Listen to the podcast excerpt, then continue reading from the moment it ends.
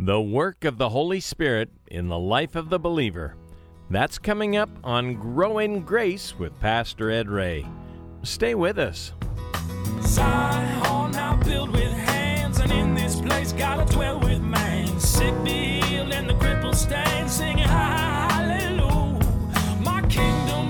the blood of my son, selfless sacrifice for everyone. Faith, hope, love, and harmony. Said, let this world know me by your love. The work of the Holy Spirit in the life of the individual believer is often misunderstood, undervalued, and consequently avoided. But without Him, the Christian is powerless to live and grow in life and fruitfulness. Graciously, our Lord has provided several scriptures about the Spirit's work. And one of those scriptures may surprise you to learn is 1 Thessalonians chapter 5. Would you join us there today on Grow in Grace with Pastor Ed Ray? Tucked in near the end of a list of commandments found in our scripture is the command to not quench or put out the fire of the Spirit. Connected with this command are other commands that are related to our sanctification, all of which Pastor Ed will explain. 1 Thessalonians chapter 5, the last few verses, starting in verse 19, Paul the Apostle writes, Do not quench the spirit, do not despise prophecies, test all things, hold fast what is good, abstain from every form or better appearance of evil. Now may the God of peace himself sanctify you completely, and may your whole spirit, soul, and body be preserved blameless at the coming of our Lord Jesus Christ. He who calls you is faithful, who also will do it. Brethren, brothers and sisters, pray for us. Greet all the brethren with a holy kiss. A holy handshake is nice. I charge you by the Lord that this epistle be read to all the brethren. The grace of our Lord Jesus Christ be with you. Amen. Light the fire. A family from our church uh, moved to the deep south a while back, and they sent me a note this week, and I emailed back and asked them how they liked living in the south. Well, they answered that question by this little story. A Mississippian came home from work and found his house on fire. He's a fireman. He rushed next door, telephoned the fire department, and shouted, Hurry over here, my house is on fire. Okay, said the fireman, how do we get there? He said, Shucks, don't you still have them big red trucks? if you're from the South, I apologize. I didn't write it, just somebody living in the South. There are a lot of metaphors in the Bible to describe the third person of the Trinity, the Holy Spirit. For example, in Matthew 3:16, the Holy Spirit is compared to a dove that flies. In John 7:38, the Holy Spirit is compared to water that flows. In John 3:8, the Holy Spirit is compared to wind that blows. And in Matthew 3:11, the Holy Spirit is compared to a fire that burns. So I was reading about fire this week. It may not look like it, but it's in the first verse. Do not quench the spirit. It literally is put out the fire of the Holy Spirit. So I read an article this week about a 200 year old fire. It seems that, according to the author, 200 years ago, a fire was started uh, with the use of flint and steel by a man named Tom Dalton in his Blue Ridge Mountain cabin. That fire has been kept burning to this day. It became a family tradition to keep great great great grandpa's fire going that he started with the flint and steel. Well, the fire has been moved to other cabins as the family grew. Uh, newer ones and generation after generation has considered it a family honor to have the fire in their fireplace from Dalton's original fire. Now, the Daltons claim it is the oldest fire in the United States, and they're trying to get in the Guinness Book of Records for the oldest fire in the world. whether or not that's true, it's still an interesting picture of what we're looking at here this morning. In Acts chapter 2, at Pentecost, the Holy Spirit started a fire in believers 2,000 years ago that continues to this day in most of us in this room. That the Holy Spirit is like a fire in our lives. Now, we know that the Holy Spirit represents this concept in our lives because we know the changes that have happened in our lives. If you haven't allowed Him in, then you won't understand that part of what we're looking at this morning. We find ourselves at the close of a book, a letter today, a letter written by the Apostle Paul almost 2,000 years ago to a young church that he had started in northern Greece, in this city called Thessalonica. Uh, here in chapter 5, Paul continues to give us our responsibility as believers, as children of the light, as children of the day. Last time, Paul wrote about our duties to leaders in the church and to each other in the body of Christ. Now, here in this last few verses, he closes with exhortations, encouragements to his readers. It's kind of the kindergarten stuff, the fundamental stuff that we were looking at last time. And he just runs through a big long list that's simple to understand, but not real easy to do. This is a very popular section of Scripture for pastors and teachers to teach on. There are thousands, probably tens of thousands of sermons that have been done on this particular passage of Scripture. Uh, there's a teacher, a lady teacher, who wrote uh, about this a lot. Her name was Henrietta Mears. Some of you would recognize her name. She was the children's director for a church in Hollywood, and it was through her efforts that Mountain Home Village, uh, Forest Falls Christian Conference Center uh, was started. Some of your uh, friends here in the church work up there, and uh, it's a beautiful spot, great place to have a conference. But she wrote about this in her book, uh, What the Bible is All About. She sums up this section beautifully exhorting us to be waiting patiently for Jesus' return. And then she writes, And while you wait, Paul gives you a grand eight note octave upon which to play great melodies of hope. Strike every note on this wonderful octave, and if you do, your life will be rich. For example, verse 16, be joyful always. Verse 17, pray continually. Verse 18, give thanks in all circumstances. Verse 19, do not put out the Spirit's fire. Verse 20, do not treat prophecies with contempt. Verse 21a, test everything. 21b, hold on to the good. And 22, avoid every kind of evil. So we're looking at a section of scripture that has a lot of richness in the tapestry of the words. And we'll take a look at it in three sections 19 through 22, fanning the flames of the Holy Spirit in our lives. 23 and 24 a very important sandwiched in section God will do it. And then 25 through 28, grace. It's all about grace. So let's jump in and see what God might say to you uh, about this section he's been speaking to me all week. Do not, verse 19, quench the spirit. Do not stifle, another translation says. Stop stifling and suppressing the Spirit, another says. Philip says, never dampen the fire of the Holy Spirit. Of course, Spirit is the Holy Spirit, and as a member of the triune Godhead, He is infinitely greater, smarter than any of us. However, God does not force himself on us. He only moves as we yield to him. Our insensitive insensitivity, excuse me, to the Holy Spirit limits his actions in our lives.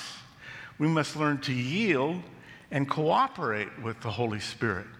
That's what Stephen said in Acts chapter 7. Speaking to the Pharisees, said, he said, You always limit, you always stifle the very same idea.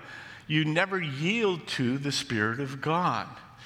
So it is possible to hold God off, strange as that sounds, because of his respect for the free will that he gave to you and I, being made in his image.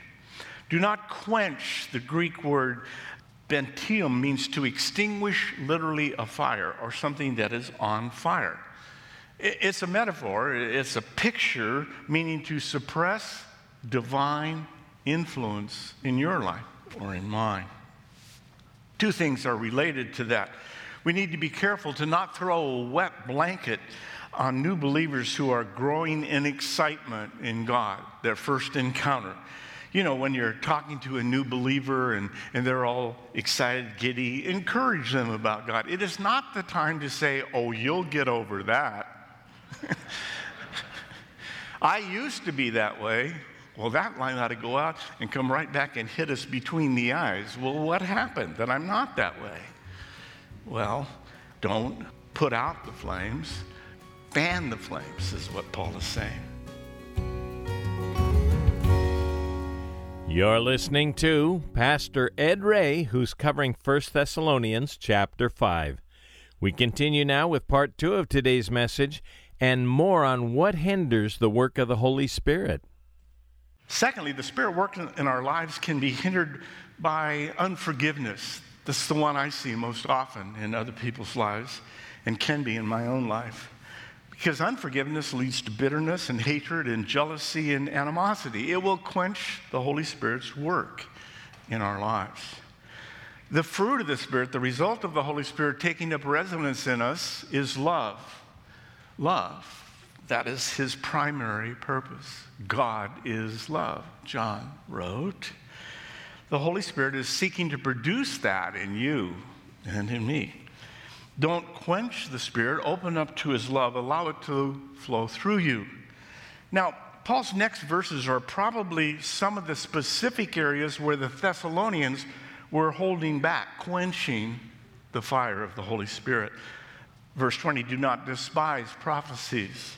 21, test everything. 22, abstain from all the appearance of evil. The church was doing very good, but Paul is writing to them, strengthening them, encouraging them to move on.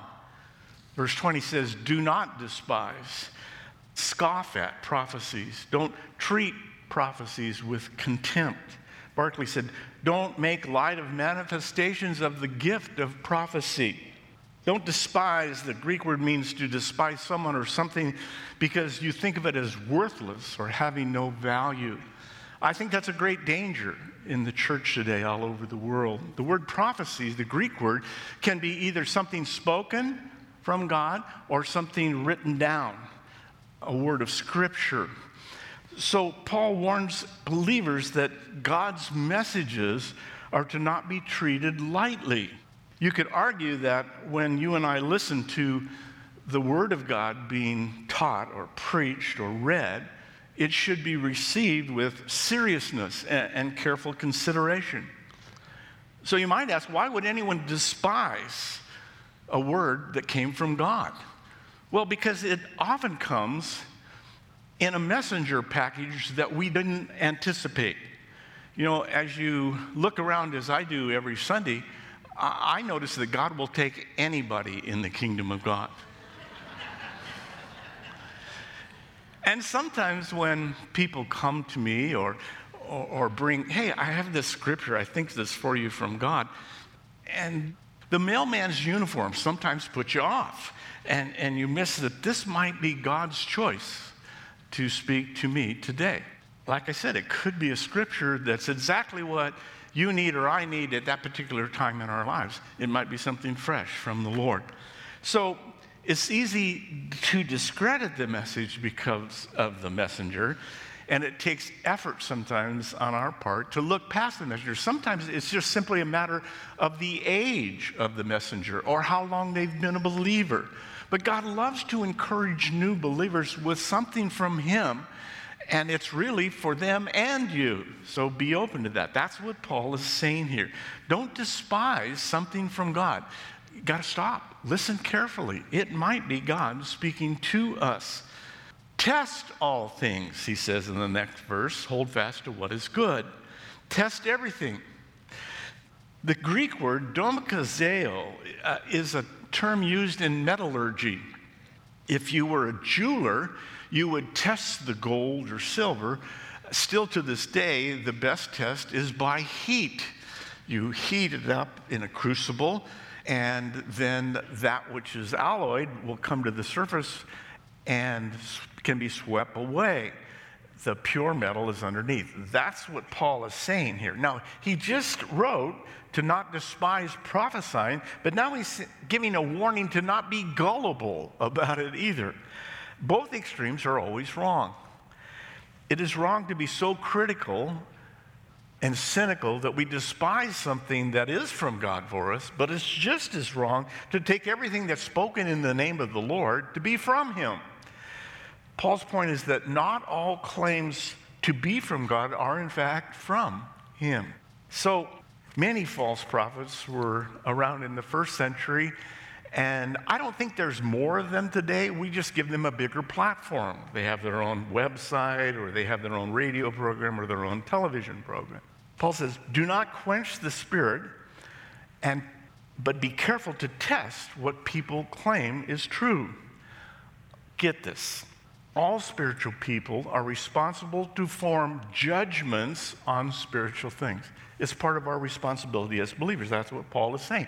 Test, judge things. Paul is calling for a careful examination and discernment.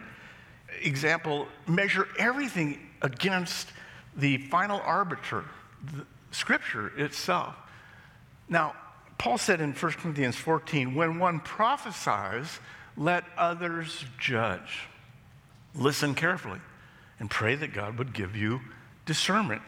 Test, examine everything, make sure it lines up with Scripture. Now, we have examples of this throughout Scripture, but probably one of the clearest ones is in Acts chapter 17. And it fits with the Thessalonians, because as Paul was coming down the Greek peninsula, he stopped at Thessalonica, and then he, after three weeks, was run out of town. And the next stop was Berea. And when he got to Berea and he spoke, this happened. Now the Bereans were of more noble character than the Thessalonians, for they receive the message with great eagerness and examine the scripture every day to see if what Paul said was true. That's a beautiful example of what Paul is saying here. Simply compare what was said with what is written in the Bible. By the way, you should be doing that right now. You should be carefully listening to the things I say and then go and look at Scripture and see if what I'm saying is true. Search the Scriptures yourself. And finally, accepting those things that are in harmony with what the apostles said. Acts 2:42 is the formula for the early church. It's still true today. And they continued steadfastly in the apostles' teaching, and fellowship, and breaking of bread, and prayer. Four things that the early church did. Continue steadfastly in the apostles' doctrine. That's what we're doing. We're looking carefully at what the apostles wrote. We are doing this very thing. That is our responsibility to go through Scripture.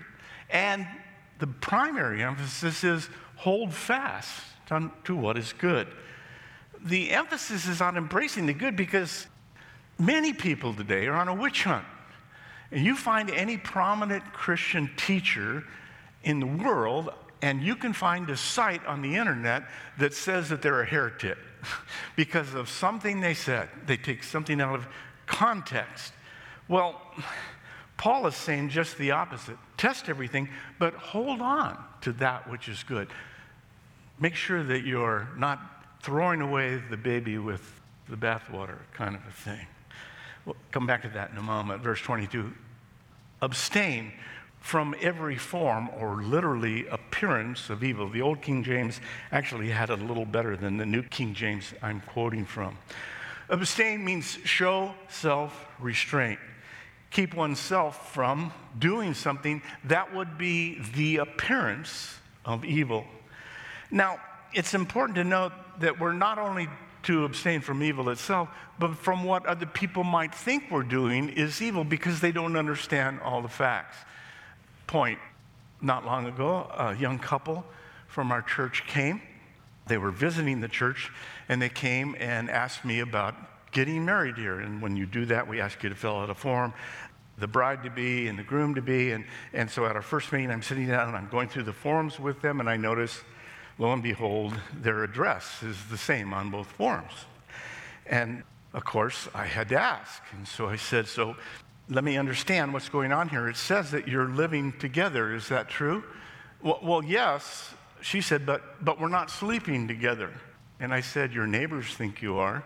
And she said, What do you mean? I said, Well, they see two young people, unmarried, living together in a house, and, and I believe you if you say you're not sleeping together. But you're a witness. I'm a witness. We're all witnesses. People figure out pretty quickly whether we at least give lip service to Jesus and the Bible. Is our life reflecting it in a way that won't be misinterpreted? Now, you can't make everything absolutely perfect, but as much as you are able. For example, if I told you that uh, I go home every day and I stop in a bar and I just drink Coke, and you'll say, why? I said, well, Diet Coke tastes so much better draft out of the container. Your baloney meter would go off, you know? Eh, eh, eh. We've all been given a baloney meter. It is a wonderful thing that God installs very early in our life. Now, it can become jaded and cynical, but trust the Holy Spirit in you. He can revitalize your baloney meter. And, and so that's really what Paul is talking about here uh, the appearance of evil. Our Christian witness is important. Isn't this fun? Next section, verse 23. Now may the God of peace himself sanctify you completely Read that a couple of times. Think about that. You have to know what the word sanctify means to be set aside for Him. May the God of peace Himself sanctify you completely, and may your whole spirit, soul, and body be preserved blameless at the coming of the Lord Jesus Christ. Now, this is a, an encouraging verse to be sanctified, to be set aside for God's use. God's sanctification is quiet, gradual, and it comes from within outward. Why? Because when you surrender your life to Jesus Christ, when you say, God, please forgive my sins, take my life, then a miracle happens. The Holy Spirit, boom, comes and lives in your heart. That's what the new covenant is. The Old Testament predicted it in Ezekiel and in Jeremiah. God said, I'll take out your heart of stone, I'll put in a heart of flesh. I will put my spirit within you. I will write my law of love on your heart, and I will cause you to walk in my ways. There's an awful lot of God doing stuff in that, isn't there? That's why when Jesus took the cup and said, This is my blood of a new covenant, we should say, Yes, that's my hope. It's my only hope that Jesus did it for me. That's what this says. The God of peace himself will sanctify you, that God will sanctify you. No human power can sanctify. Listen, I wish I could be shouted from churches all over the world. You cannot sanctify yourself, it is not possible. Only God can sanctify a person. Pastor Ed Ray is our Bible teacher here on Grow in Grace. And we're studying 1st and 2nd Thessalonians right now on the weekends. Get today's study on CD by calling us toll free at 844 77 Grace. That's 844 77 Grace. You can also listen to the program online at thepackinghouse.org. And again, we're at thepackinghouse.org. We don't like to make a big deal about it, but we are listener supported ministry. And for those of you that sense God is calling you to take part in the ministry through a financial gift, we'd like to say thanks by sending you Jesus Style by Gayle Erwin. When Jesus taught us that the greatest must become like a servant, what was he driving at? Well, we find the answer by studying the life of Jesus and his style of ministry. It's totally opposite to our natural leanings, so we'll need some help. Receive a copy of Jesus Style today, and again, we'll send it your way for a gift of any amount to grow in grace. Give us a call at 844 77 Grace. That's 844 77 Grace. And then join us back here next time for Grow in Grace as we return to our studies in the New Testament. In the meantime, let's keep looking to Jesus as we grow in grace. Zion, now with hands, and in this place, dwell with man. Sick be healed, and the stand, singing hallelujah. My kingdom built with the blood of my son, selfless sacrifice for everyone. Faith, hope, love, and harmony. I said, let this world know me by your love.